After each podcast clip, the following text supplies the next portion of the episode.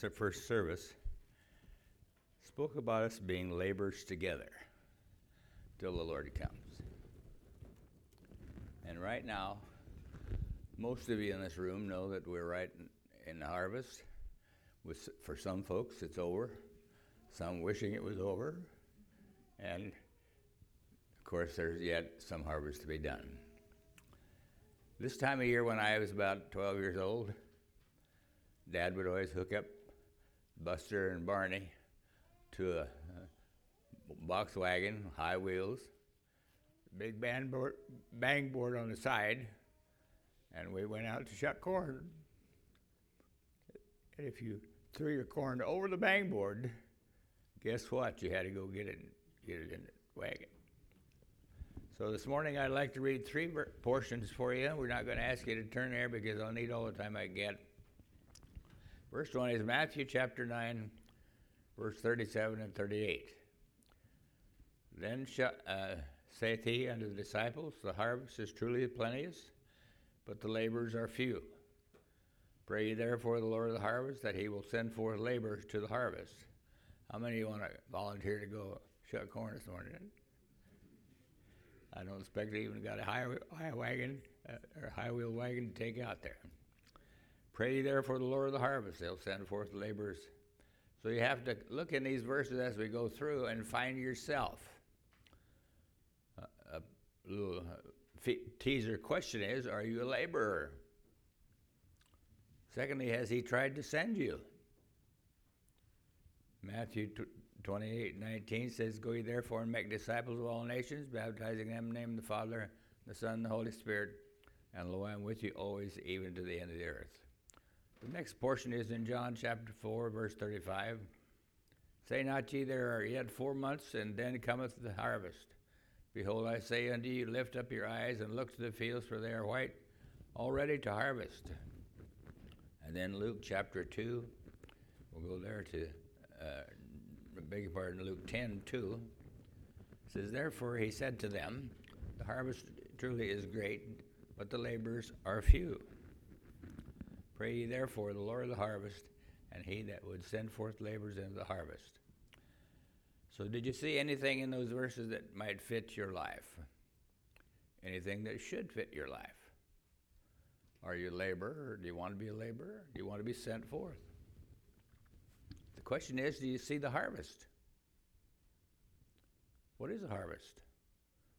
Harvest of souls, people. The other thing is that if you're here this morning, you don't know Jesus as your Savior, you could be a part of that harvest if you're not saved. Now, my start in life, I started like every one of you, lost. And 70 years later, or 70 years ago, July, I married my wife. I was lost. And the word got out that I was lost. And the folks at the Atlantic Gospel Chapel prayed for me that I'd get saved. Well, my wife didn't say anything to me about church before we got married, but she sure didn't forget it when after we got married. We got to go to church. So we had quite a number of uh, riotous discussions, we'll say, because I didn't want to go. And of course, things changed when you prayed because God honored that prayer. And uh, when we moved to Des Moines, about a month after we got married, we lived right across the alley from the Open Bible Church, and her sister and her husband went there, so I knuckled down and go once in a while. Didn't like it, but I'd go. And then they took me off to a Pentecostal church. And when the invitation came, I, they drug me down to the front slapped me on the back, said, pray a little harder. Well, I got up and went home lost. And uh, our marriage, partly because of my inability to knuckle down to go to church, we were getting to the point it was almost time for divorce. My wife had, we had moved four times. And my wife had uh, taken a job in a salad factory and uh, There's a lady came to work one day and she gave her a tract out of her hip pocket. And it was an invitation to the Capital City, Capital City Baptist Church, Amherst and Shawnee in Des Moines, Iowa. And uh, because of the situation at home, I decided I better do something. Maybe I'd try that. So I went to church. Well, the mean old preacher, he preached on my sin, all of them. So I thought my wife had been there before me, but the Lord had. And so, at any rate, uh, I didn't like what I heard, didn't want to go back. So, come Thursday night, somebody come knocking on my door. Every Thursday night, somebody come. Not because they saw me as a bad person, but they saw me as part of the uh, harvest, the need to get saved. They had a burden uh, for my soul. And so I've consented to go back one more time. And when I did, the preacher preached the same message as near as I could tell. But I knew if I went home that night, if I went home, I would and die, I'd go to hell. So that night I came back the second time, and that's when I got saved. So, you know where I was the next Thursday night? I was out knocking on somebody else's door because I wanted to see them get saved too. We had a visitation program, and all because of that tract that was handed to my wife, and she capitalized on it and uh, brought it home. And the fact is that we acted on it. All kinds of situations will happen if you go on visitation, knock on doors. I remember one time we knocked on a door in Omaha. I and another fellow, and I had my Bible, and the lady opened the door. She saw my Bible, and said, "We don't need any." Shut the door. So do you stop there? Do you pray for them? What do you do about that? Then went along in July. This is in the spring of 1956 when I got saved. And along about July, I felt the Lord wanted me to go preach. So I went and talked to the preacher about it. He said, "Just fight to God. Just forget it. Forget it." August came. August the 23rd. Alice was helping the lady across the street in Bible school, and took our little boy, was two years old, there. And uh, when it was finished, well, he slipped out of the church and headed for the car across the street, and uh, he got run over and killed uh, at Vacation Bible School. So it was a case that uh, we had a loss there, but he had been down the street talking to our drunken neighbor, trying to get him to go to church. This little two-year-old. At any rate, uh, we know that uh, for a fact, God cares for the little ones. Now, uh, that fall, they had two weeks of special meetings at Mart Church. And uh, at, uh, the second week of the meeting, I surrendered my life to preach the gospel. I didn't know where I was going to preach or when I was going to preach, but the men didn't take too much time to straighten that out, so they said, You're going to preach New Year's Eve. And now, in between there, after being saved just a short while, they gave me a Sunday school class and we were teaching the book of Revelation. And we had to go on Wednesday night and get the lesson from the preacher and then teach the kids on Sunday. And so that was my first message was uh, Revelation chapter 9. In fact, I still have that message in my computer because it was one that the Lord used many times then, that used it then and many times since. Now, what about uh, 67 years ago was when it all started, New Year's Eve. 44 years ago, 1979, I started preaching at the Atlantic Gospel Chapel. I wonder how many of you, number one, prayed for me 70 years ago. How many of you uh, have been around uh, for times of speaking here at the chapel? But the fact remained, it's just a case of the field is still there. When we came back to Atlantic later on, uh, my young my girls were involved in a place called a salt cellar downtown, and uh, I uh, had the privilege to teach the young people there. In fact, uh, a young lady came by here just recently and said that she got saved at uh, one of my puppet shows. Well, those puppet shows started because the folks at the salt cellar had some young people come from Des Moines and uh, gave a lesson, and I liked that, and uh, went for one day training, and from there on, uh, just ordered a set of puppets and went to work. And God used that to bring many, many children to the Lord Jesus. And uh, some friends of mine uh, were acquainted with the Bahamian Islands, and they said, You need to go over to the Bahamas. There's lots of kids over there. And so I said, oh, That's a good idea. So I made some contacts and contacts. And finally, they invited me to come to do the children's time at their conference, which I went. And uh, the brother uh, said, I'll pick you up at the airport. And so went outside with my stuff at the airport. He didn't show up, and he didn't show up, and he didn't show up. So I called his office, and his secretary said, he said, uh, take a cab to this address, and I'll, he'll pay you back. Well, I got to the address, but I never got paid back. It was the second worst social area of Nassau. So the lady took me in and said, Your apartment's right up there. And so I went up the stairs and opened the door, and lo and behold, I had two uh, welcoming committee. They were about this long without the tail. They dove under the kitchen cabinets. And when they last one there, they say, We'll be back. And they were. They were all the time in the night running around out there. The proprietor, being a elder, he went and got some sticky things, little ones for mice, and I says, They'll put one of them on each foot and go down there and go skiing. So he came then with some big ones. And there was a hole in the bathroom where they came in and out. And so they, he said, he put the hammer on the counter and said, uh, here, if you hear a noise down here, you know what to do. Well, I heard the noise, all right. Well, the rat got off his trap in the hole and down the, got away, so I didn't get to use the hammer. But that's the first field and by the way, it was supposed to be white under harvest, but everybody over there is black. So the thing is, they still needed the Lord Jesus Christ. And the schools, I would go to various schools over there to give them the gospel with a solo puppet. And then once in a while, I'd do the whole story. And this one particular school, they said it was going to be mom's and dad's days. And so there'd be a lot of parents there too.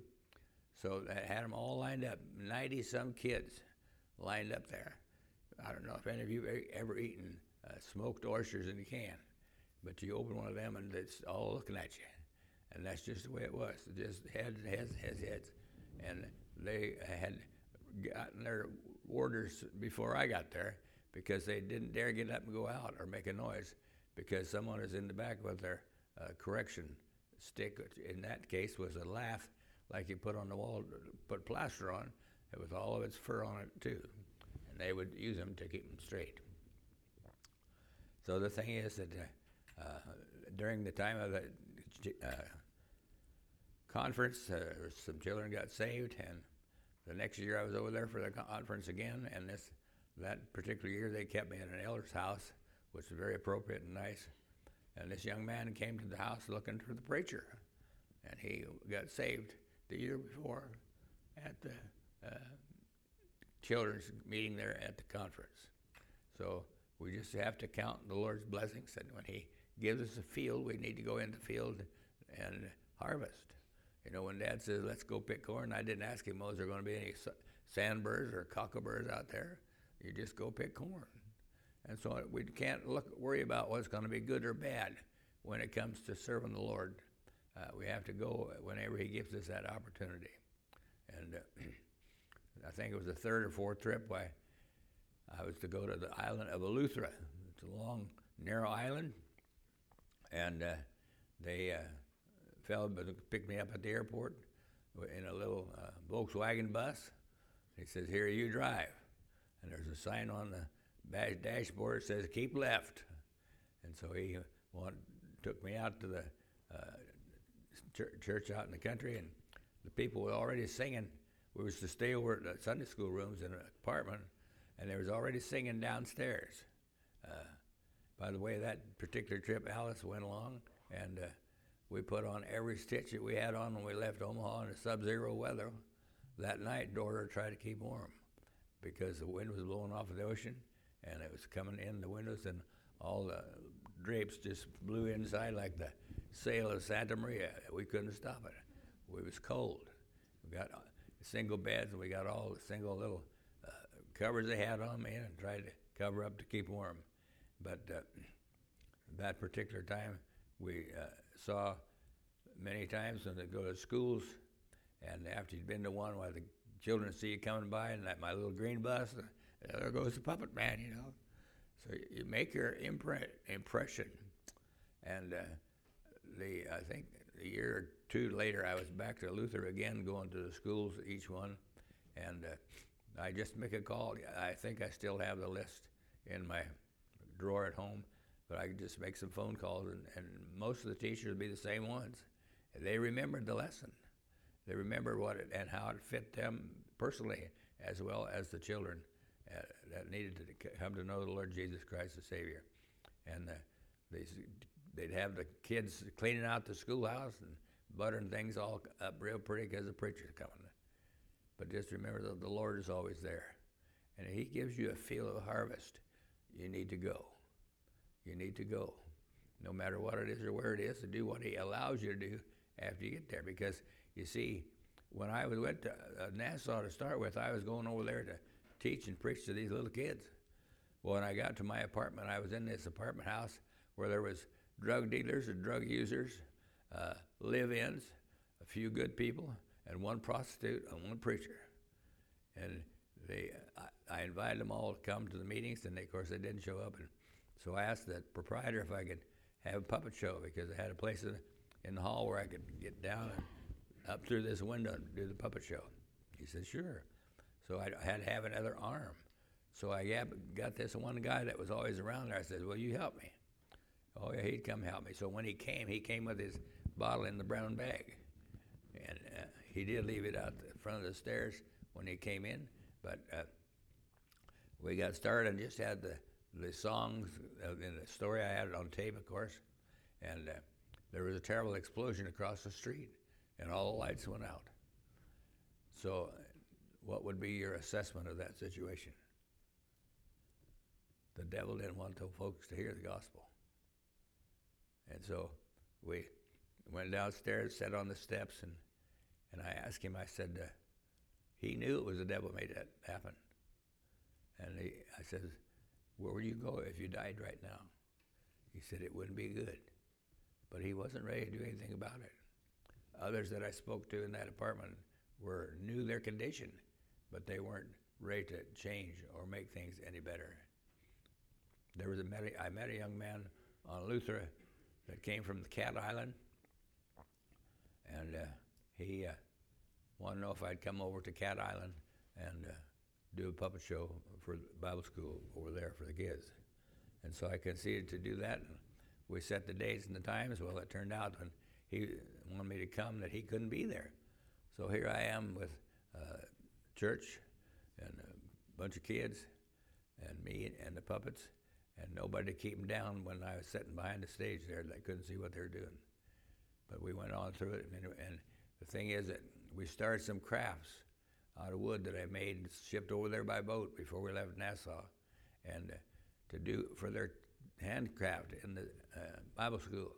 And they started them, some of them, but they never finished them. And when it come time, they wanted candy. They didn't want no crafts. They wanted candy because the people who had been there before at different times would always bring them a bunch of candy and sweets and so forth. So the thing is that that particular situation at Cat Island in the church there, you got to check the pew before you sit down because they're full of ter- termites and it was sitting on a block or something else, and they might go down with you if you weren't careful. Uh, when I got over there, they had arranged for me to stay at this one particular home, and uh, I put my bag inside, and then I saw uh, there was a fire ants and got in my bag. And so I went outside and shook my undies off outside. I had ants in my pants, but they weren't on, for which I was glad. The thing is that that place and, and the water, when I took a shower, smelled so bad, you just need, needed a clothespin on your nose because it was rainwater come off the roof into cistern, pumped back up and through the shower head to you. And uh, the cistern had gotten a crack in it, so the water got a little, shall we say, ripe. And but at any rate, and then uh, one the evening, I looked there by the sink in the, in the bathroom, and here's this row of fire ants going up the wall.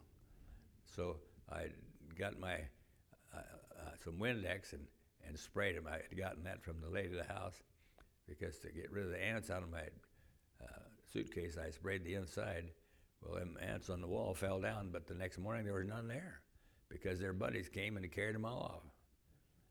But uh, we had meetings there, and I had to drive the bus. Uh, it was another situation where you get out on on left field and you get in trouble. But he said, he said we better put some gas in the buds and have the oil check. So we put in some oil and some gas. Well, I don't have any money to pay for it, so guess who got to pay for it? And uh, he, took me down the way and showed me where I'd go pick up kids every morning, and then take them back after Bible school at noon. And so that's what I did. And then uh, I stayed there another night, I think it was. And then went, that evening, we, we had gospel music at night. Had Bible school in the morning, I laid block in the afternoon, and we had gospel meetings at night. Well, this one lady I was to take home. She went the other way from where the kids was. And when we got to her house, she said, uh, I want you to come in for a minute. So I took her and she, she said, wait at the front door. So I went in there and, and uh, she said, this is my room and, and my uh, sister or somebody, another lady's going to move in the next room. And then they back to the third one, that's your room. Well, at any rate, was such that I had to go through a, a lady's room to get to the bathroom at night.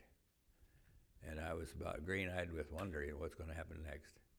So when we got back to the elder's house, the elder's wife knew that something was haywire, and I was shook up. And uh, so I told her, well, what happened was the guy that I stayed the first time had a chance to rent his house out. So he was, I was going to evict me, but he didn't tell me that. and uh, at any rate, uh, the next day, the school bus broke down, so I didn't have to take go down there to take her back to her house and stay that night.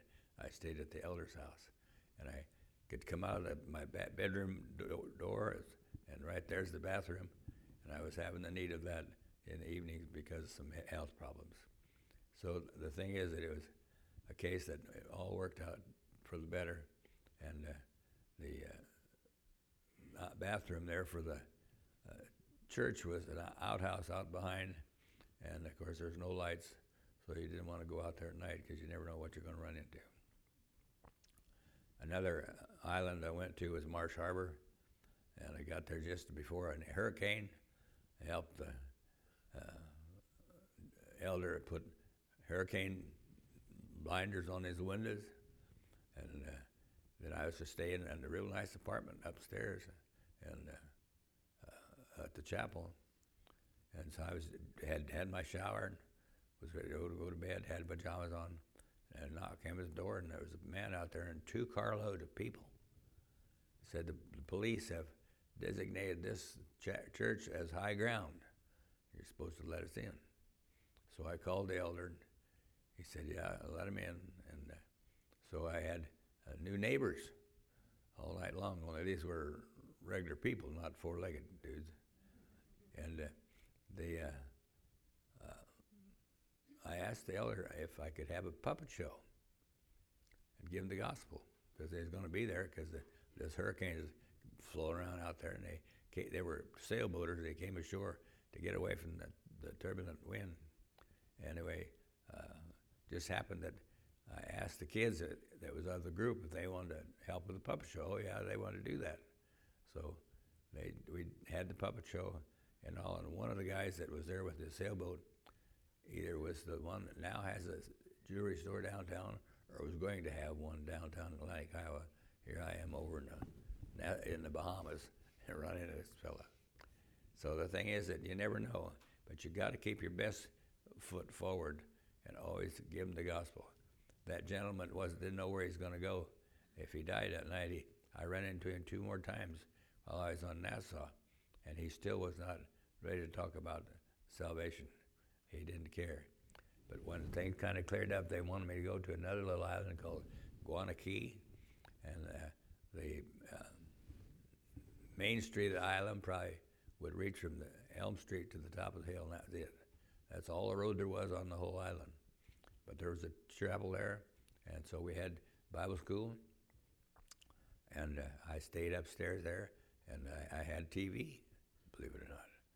But the only thing I could watch was whatever the neighbor across the street was watching, because that was, they had hooked up to his cable.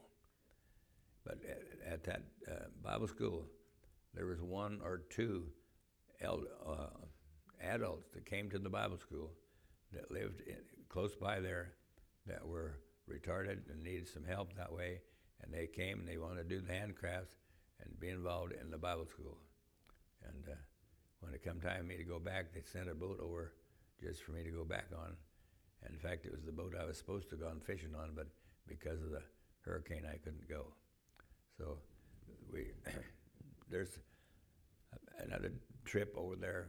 I went uh, to a little island called Green Turtle Cay. It was just off the way a little bit from uh, Marsh Harbor, and uh, there again, that's poor area, a lot of poor people, but they're all needing saved. They all need the Lord Jesus Christ, and you can't let down if one comes by. You don't let want to let it go by, but give them the gospel of Jesus Christ so that they can know for sure that they're going to heaven. Most people didn't like to talk about that. Just like in downtown Atlantic, you won't find people want to talk about that because they don't care. They don't want to get hooked, just like I didn't. And I guess I got hooked. At any rate, it's still great to know that I'm going to heaven. And uh, so, 67 years ago, when I preached my first message, and 44 years ago, I started preaching to y'all here.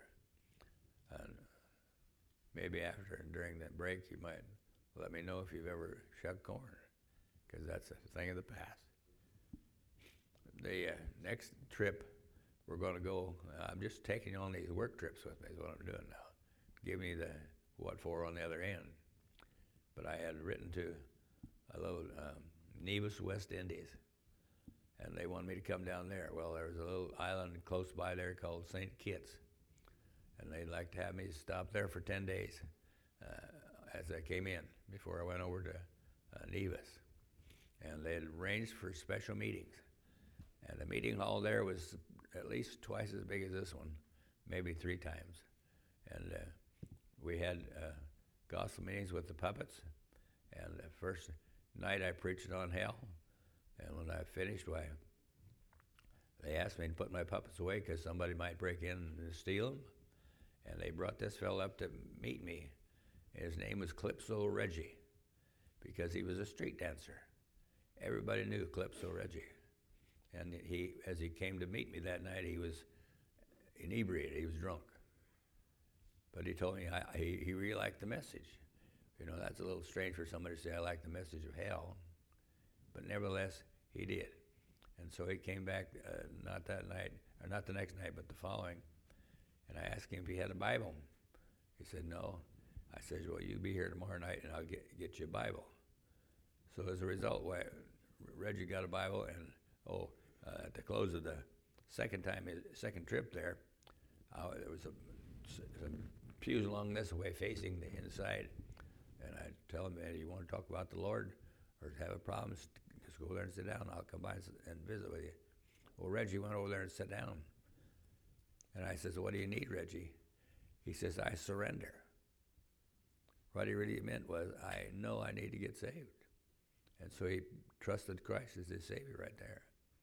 And uh, the next night I got him his Bible. And I had to leave the next day to go across by uh, ferry to the island of uh, Nevis. And you had to be at the ferry dock early because it usually filled up and there wasn't room for everybody. Well, the elders were having a street meeting at the ferry dock. And, uh, and Reggie came down there. They asked him if he would give his testimony. Oh, yeah, he was happy to, to give his testimony. And so, as he did that, he uh, said that Jesus don't lie and let him know that he got saved and that Jesus was true. And, and, and I found out before I left Nevis then that he was taking his Bible, going to the downtown businesses and telling them all they need to get saved with that new Bible and trying to reach them for Christ.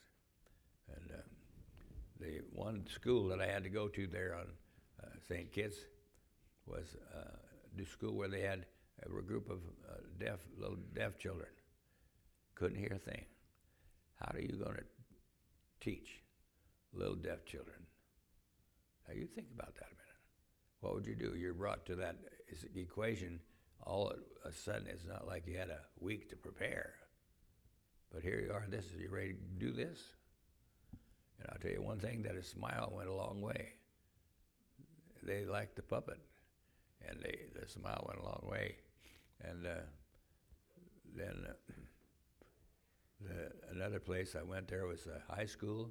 I think there's about 90 some junior hires down below me. I was up on an uh, elevated uh, walkway, and the principal was there with me. And I gave the gospel with the puppet and, uh, and told him uh, what, uh, how to get saved and so forth. And, and so I, then I said, if anybody want to talk, or she said, actually, that the principal said, if you want to talk to the preacher, go to my office. So after we finished, we went down the stairs and went to her office and checked, and lo and behold, there's a young lady in there.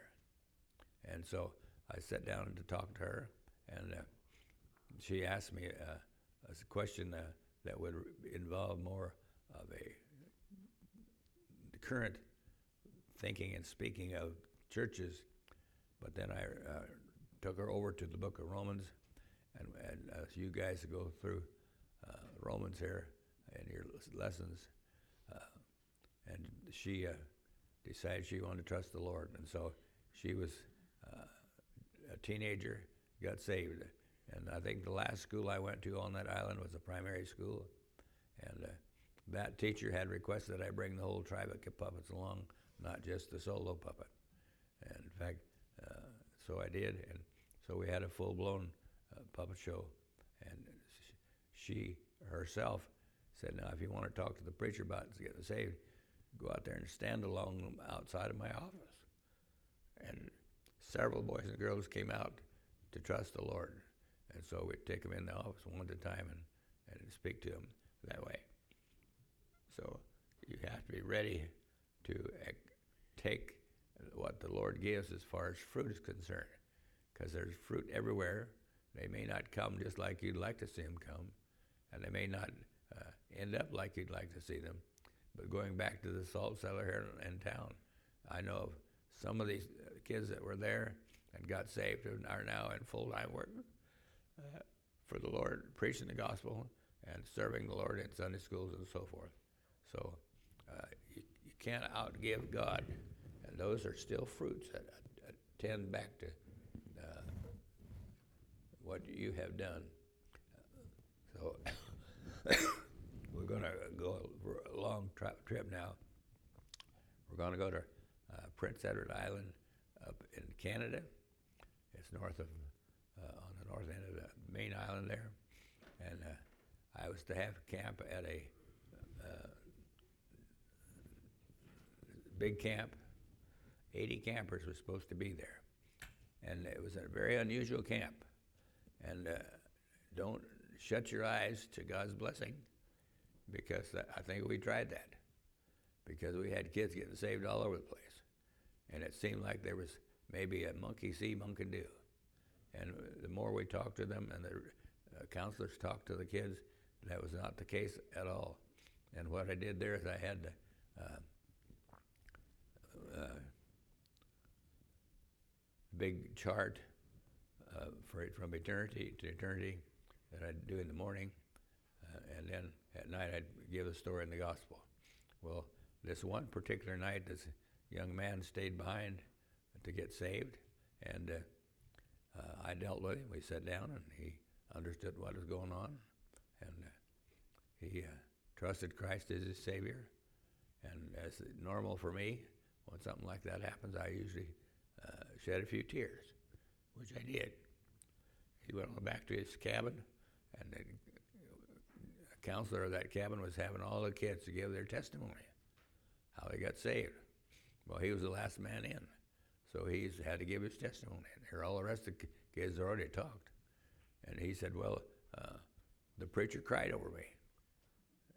And mind you, now all the rest of them already said they were saved, but after he gave that testimony, three more trusted Christ because of what he said. And one one little guy come by one time if says if so and so don't get saved, will he go to hell? I said that's what the, teach, the Bible teaches. Well, later on in the week, we he came by and everything had, was straightened out, so to speak, and he'd he'd gotten saved. This other fella. But the question for you tonight, this morning is, uh, when you pray for a soul, I trust you do. It's not done as much publicly as it we as we should, right here.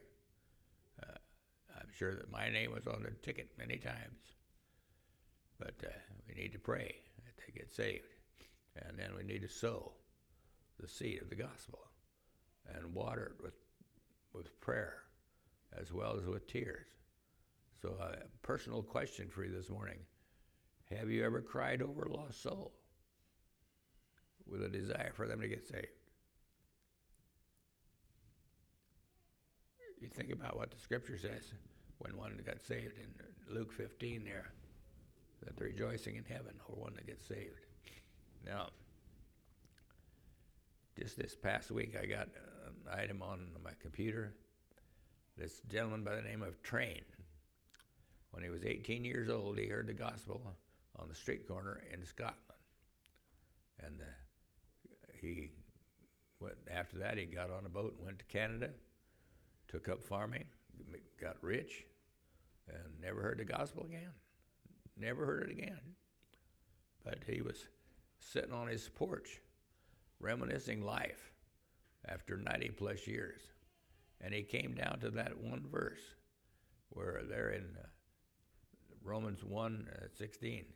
I'm not ashamed of the gospel of Christ, for the power of God and salvation to the Jew first and also to the Greek. And when he got to that particular verse and thinking about it, he thought, I need to get saved. So at 108 years old, he uh, put his trust in the Lord because somebody back there on the street corner in Scotland preached on Romans 1.16. And as God says, it won't return to him void, and it didn't, because the soul that heard it got saved. The main thing we need to realize this morning is that uh, the Scripture, Jesus said, "Take each of us, Matthew 28, 19, go ye therefore and make disciples of all nations, baptizing them in the name of the Father, and the Son, and the Holy Spirit. And lo, I'm with you always to the end of the earth."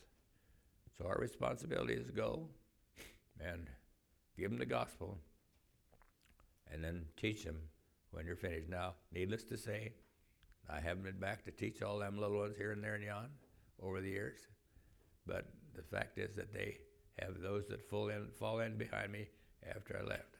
At that camp on Prince Edward Island, it was Emmaus Bible Camp.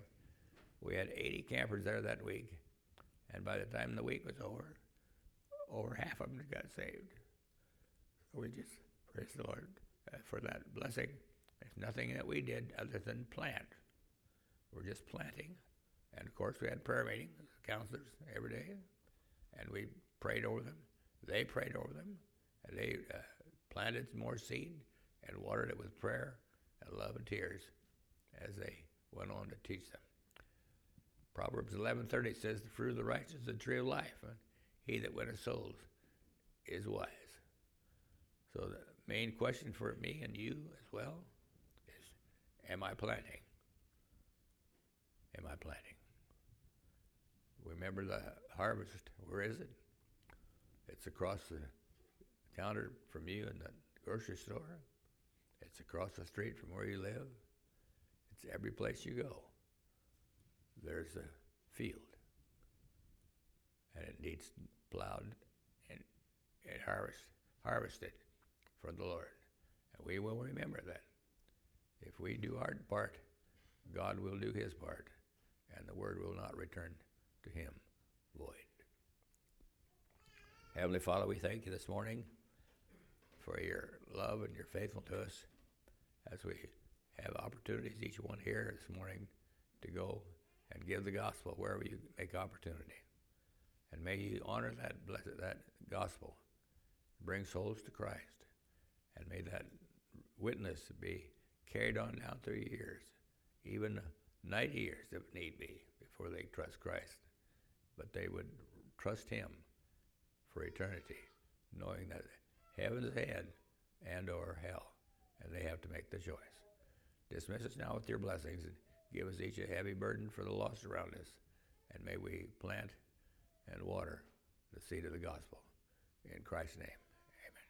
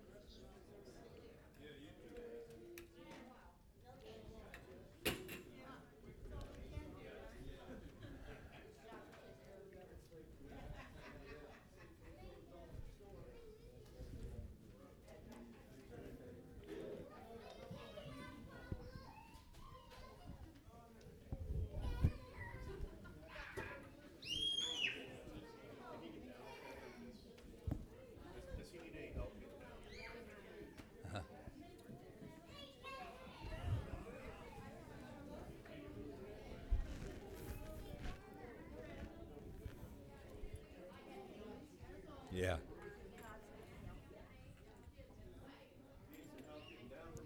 Oh, it'd be good some have somebody to fall on.